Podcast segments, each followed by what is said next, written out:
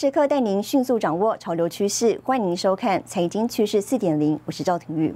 首先带您看到日本经济产业大臣秋生田光一访美，跟美国商务部长雷蒙多会谈，强化半导体合作。分析师指出了，在美中对立的背景之下呢，半导体的经济安全保障越来越重要，台湾保有技术优势。日本经济产业大臣秋生田光一五月二号起访问美国，将与美国商务部长雷蒙多举行会谈，预计将公布半导体领域合作声明。日媒报道，美日政府将合作建构最尖端半导体供应链，近期就两纳米更尖端的领域进行合作，以及以中共为设想建立防止技术外流的框架等达成一致。在美中对立的背景下，半导体在经济安全保障上越来越重要。与先进制程的竞争其实是非常的激烈。而目前唯一的问题就在于产能上面的问题，所以说美国希望的就是说，在全球，尤其在欧洲，甚至在第一岛链的这个部分的话，能够增加先进制程的部分。而对于外界担忧，美日在尖端半导体供应链合作恐对台厂造成威胁，分析师表示，目前台湾在半导体制造领域仍有强大的技术优势。台积电将要跨入二纳米的制程，而目前日本最先进的制程则是瑞萨半导体的二八纳米制程。目前再怎么努力追赶的话，要跨入这个鸿沟，恐怕也要再多花个五年到十年的时间，才可能有办法。而在这个时时间当中，我也相信。台积电跟联电在继承制技术上面来讲，也将会更上一层楼。据日媒报道，美日合作核心是在半导体尖端领域的实用化和量产上展开合作，候选技术是两纳米产品之后的技术，以及美国英特尔所拥有的小晶片技术。新唐亚太电视林家伟、庄元婷，台湾台北采访报道。好，台湾西金元三雄今年头部扩大投资，国际半导体产业协会预估了，今年到二零二四年，全球半导体西金元出货量将持续成长。动车、军事科技到卫星通讯、半导体应用无所不在。台湾矽晶圆三雄环球金、台盛科跟合金今年同步扩大投资。环球金预期二零二四年前投入资本支出一千亿元，扩增十二寸矽晶圆跟化合物半导体产能，投资范围横跨欧洲、美国和亚洲等地。就目前来看。到呃到订单来看的这个能见度都非常的长，那我们现在也非常多三年的、五年的、八年的合约都在手上，那还有很多新的合约现在正在讨论当中。基金源供不应求，台盛科斥资两百八十二点六亿元在云林麦寮扩建十二寸细晶圆厂，预计二零二四年投产。合金则预计投资超过二十四亿元，在桃园龙潭建立十二寸细晶圆生产线，也将同步在中国郑州厂扩产。车用的半导体需求还是很强，电力电子的元件很多需求上来，就会用到更多的是化合物来让这个呃能耗降低哈，所以这些呃都是在目前看到。呃，我们看到有很多成长的机会。国际半导体产业协会 C 名预估，今年到二零二四年，全球半导体细晶圆出货量将持续增长，尤其在台积电、英特尔、三星等指标厂积极扩增晶圆厂产能带动下，对细晶圆的需求同步大增。新唐人亚太电视高俊伦、赵廷玉，台湾台北报道。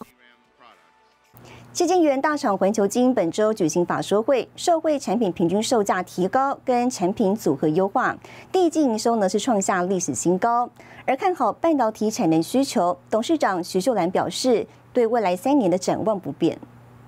半导体系晶圆大厂环球晶公布今年第一季财报，受惠产品平均售价提高及产品组合优化，营收达一百六十三点一亿元，季增百分之三点五，年增百分之十点一，毛利率攀升到百分之四十二点六，创单季新高。但受持股市创股票认列评价损失影响，首季税后纯益十七点五亿元，每股权益四点零一元，为十八季新低。If we exclude the valuation loss of Siltronic shares, our Q1 uh, Q1 EPS would have uh, amounted to uh, 14.68 NT per share. Um, so we got a huge uh, mark-to-market loss on Siltronic shares we're holding. 环球金董事长徐秀兰表示，在五 G、电动车、人工智慧、伺服器与云端服务等大趋势的推动下，半导体需求强劲，尤其是十二寸，其次是化合物半导体。不过，因为运输、供应链及重要零组件停产等问题，预估今年全球汽车出货量下降，最多减少数百万辆，或一千万到一千一百万辆。For 2022. uh, customer fab capacity is forecasted to have a second year of unprecedented growth, greater than 8%, with the fab utilization rate greater than 93%. Um, so, so far, uh, our view for 2023 to 2025 uh, remain unchanged. 法人也聚焦环球金在中国产能情况，徐秀兰也做说明。Kunshan, Jiangsu province, uh, our production has been suspended um, during from April 2nd uh, to end of April, uh, basically the whole April. Um, it's almost a very, very limited production uh, due to local government's zero COVID policy. However, with our Global Wafers Group's comprehensive shipping channels and flexible allocation, Global Wafers responded this crisis 至于扩产计划，先前徐秀兰提到，正在六个国家的据点扩产，考量各国快速调升利率，资金成本可能提高，因此董事会三日决议通过，去年度下半年盈余每股配发八元现金股利，七月十二日除息，现金股利八月五日发放。新唐亚太电视林玉堂、李晶晶，台湾台北报道。好，在全球半导体产业中呢，台湾在晶圆代工市占约百分之六十四，稳居龙头；而在 IC 设计领域也逐渐崛起。调查显示了，在全球十大 IC 设计排行榜中，台湾就抢占了四名，仅次于美国。台湾 IC 设计企业迅速崛起。根据市调机构数据显示，全球前十大 IC 设计公司总部在美国的企业占了六家，上榜的台湾企业有四家。相较于二零一一年的排行榜，联发科从第六名攀升到第四名，联友、瑞昱以及奇景光电都挺进前十名。日媒分析，除了强项的生产之外，台湾企业在上游的半导体设计领域加强了影响力，对台湾半导体的依存未来将进一步加强。五纳米、一纳米已经在，已经产品都已经在进行这个量产的这个过程当中了，所以这个三纳米当然是会就是下下一个，我们跟台积电有非常紧密的合作。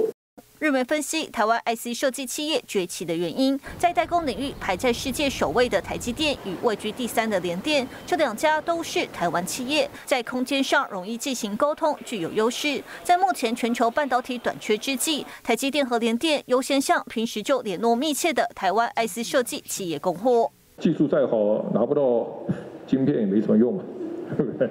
没东西，现在已经跟我们的伙伴在做。五纳米、四纳米要做三纳米、两纳米，或或者什么 packaging 的技术，都挑战都很大。我是很高兴，我们联发科可以成一个要做成一个世界级的半导体公司。而在全球 IC 设计企业排行榜当中，排名第二的辉达、第五名的超微和第九名的赛灵思，掌舵者都是台湾人。而这三家美企主力供应商都是台积电。日文报道也指出，如今的半导体行业以台湾为中心，借助相关的人脉联络起来，形成优势地位。新唐人亚太电视林堂张玉婷整理报道。好，接着带您看到这一周的财经趋势短波。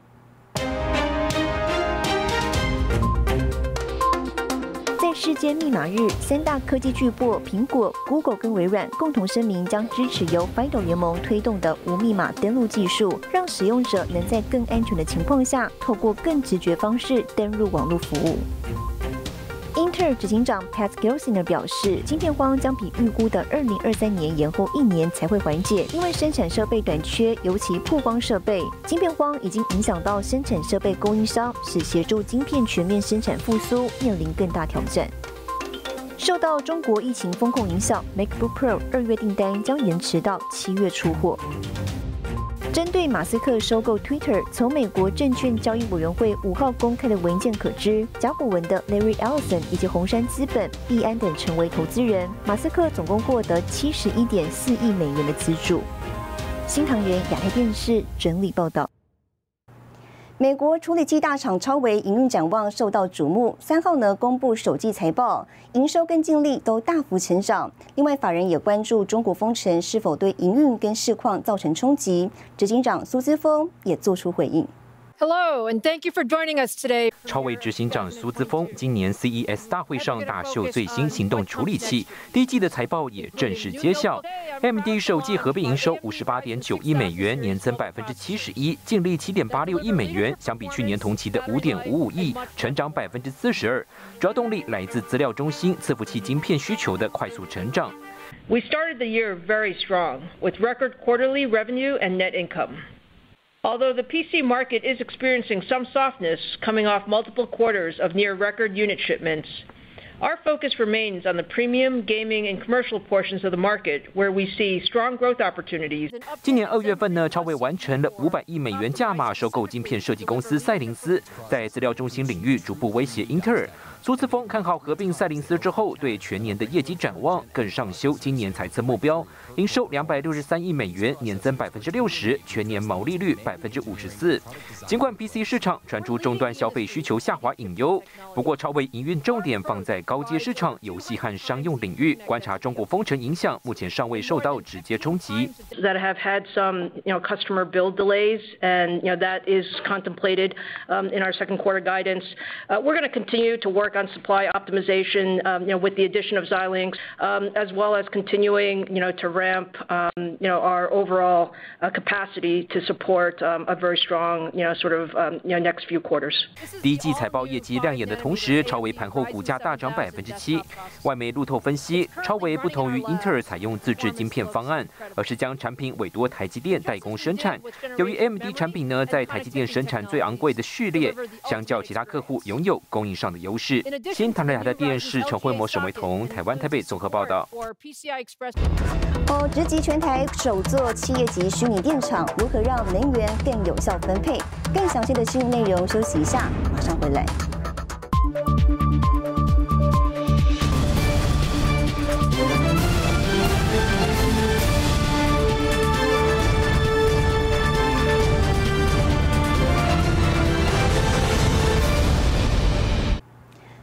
上海呢，因为疫情采取大规模封控措施，特斯拉被迫停工二十二天。不过呢，特斯拉仍有意在上海扩产，预计在新建一座新厂。而另外呢，依赖中国市场的德国工商界，则是在反思在中国经商可能面临的风险。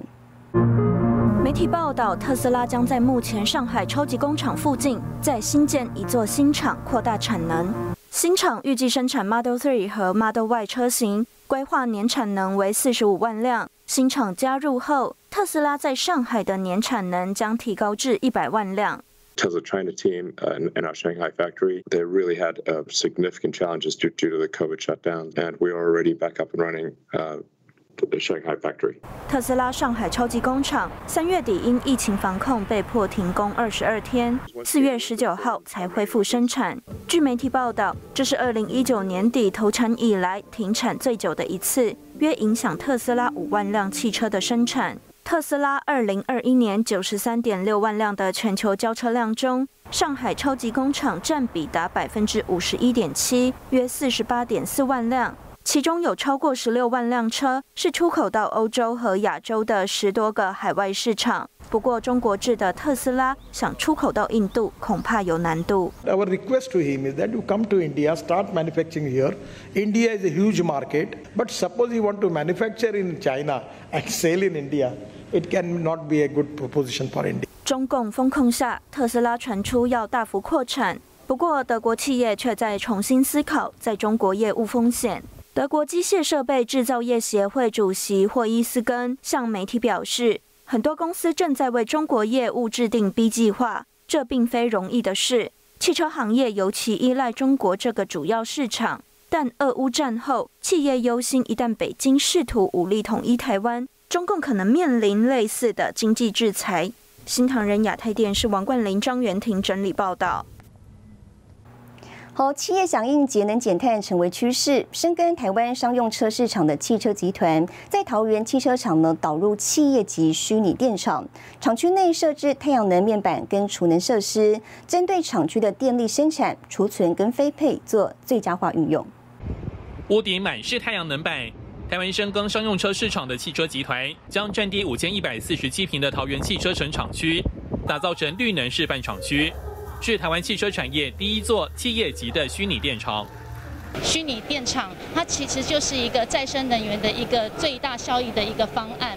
那比如说，呃，它能够提供给我们整个厂区的电源，然后再加上可能未来电动车进来之后，可以结合电动车的管理，然后未来也可以呼应中央电厂的一个呃具体的这样子的一个作为。这都是我们虚拟电厂针对呃未来应用的一些方向。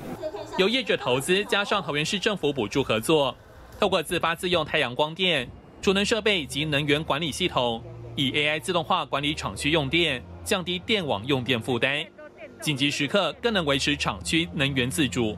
汽车的减碳减排哦，是一个大的潮流。那当是电动化的过程哦，仍然需要一些时间。那所以汽车的这些呃销售制造的据点哦，率先采用绿能。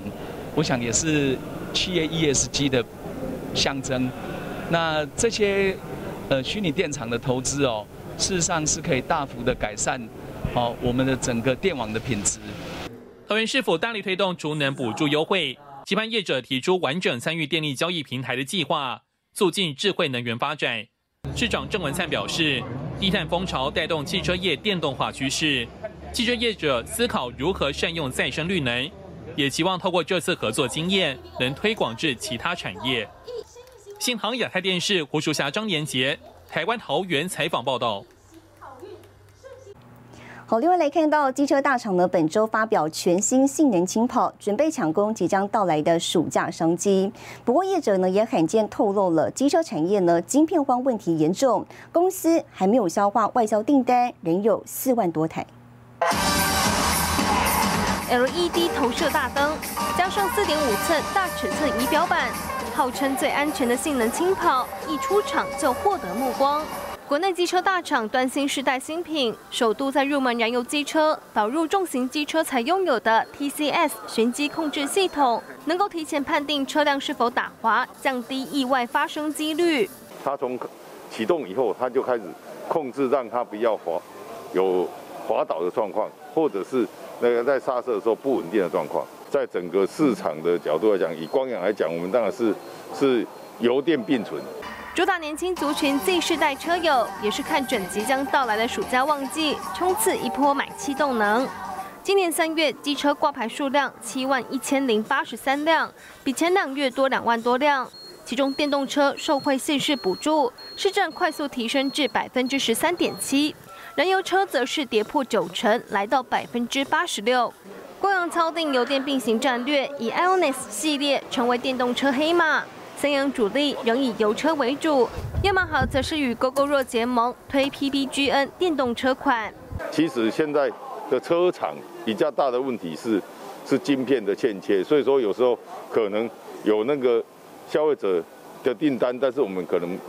很很难去满足它，因为有因为欠的晶片就没办法主力。另外，最惊讶的是，晶片荒也烧到机车产业。光阳透露，机车从码表、刹车到整个排油引擎的控制，晶片缺一不可。市场预估交车时间现在已经拉长到三倍之多，可能成为今年机车市场的一大变数。新唐人亚太电视林玉堂、沈维彤，台湾台北报道。接下来带你浏览这一周的重要财经数据。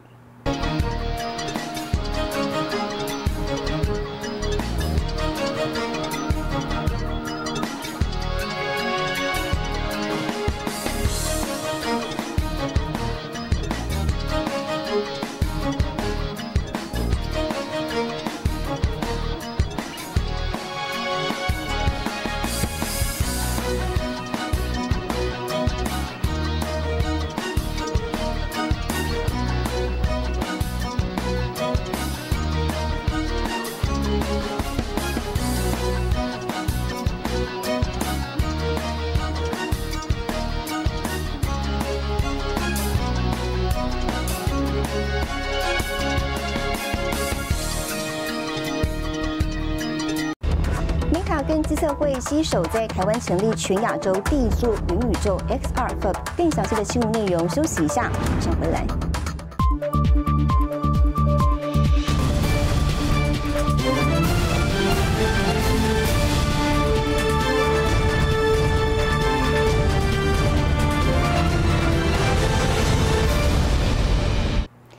未来 VR、AR 技术逐步成熟，Facebook 母公司 Meta 六号正式宣布，在台湾成立全亚洲第一座元宇宙中心。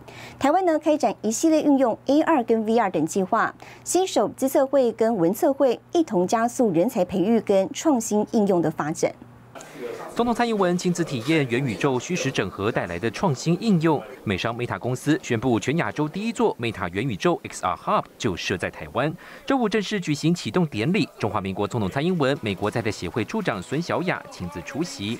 我们拥有完整的科技产业聚落，以及丰沛的创意人才。无论从软体、数位内容到硬体半导体产业，都是台湾发展元宇宙的利基。once again sees Taiwan's leadership in technology innovation and recognizes the strengths of the U.S. Taiwan partnership. As AR and VR continue to gain momentum, Taiwan will become an important home for our metaverse teams and a crucial hub for innovation globally.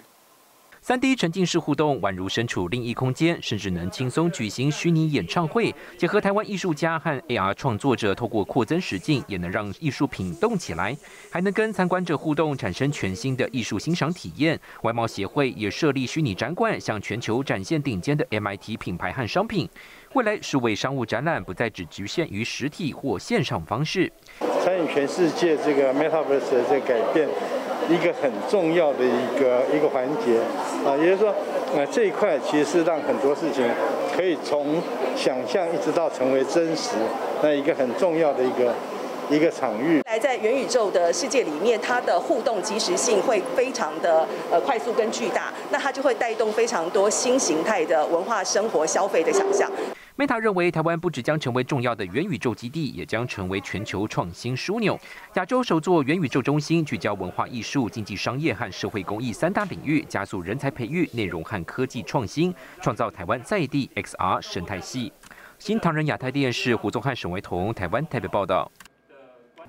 好，为期三天的二零二二台湾 AI Expo 本周开幕，超过五十家厂商共享盛举，一同洞见台湾 AI 产业的未来蓝图。台湾 AI Expo 周三在台北华山文创园区盛大登场，开幕嘉宾包含人工智慧科技基金会执行长温怡玲、无任所大使林佳龙、红海研究院执行长李维斌。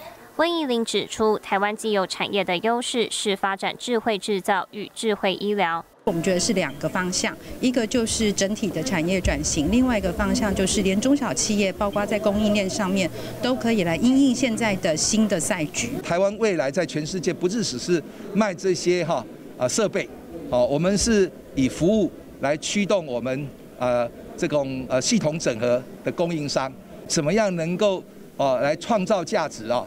来协助啊人类解决问题。台湾 AI Expo 寄出 AI 创新奖、布置讲堂、未来展场三大主题活动，共吸引超过五十家的厂商及品牌参与。李维斌在开幕演讲时强调，AI 发展上数位安全的重要性。AI 的 empowered system 是不是能够被 trust，这才是我们最重要的关键。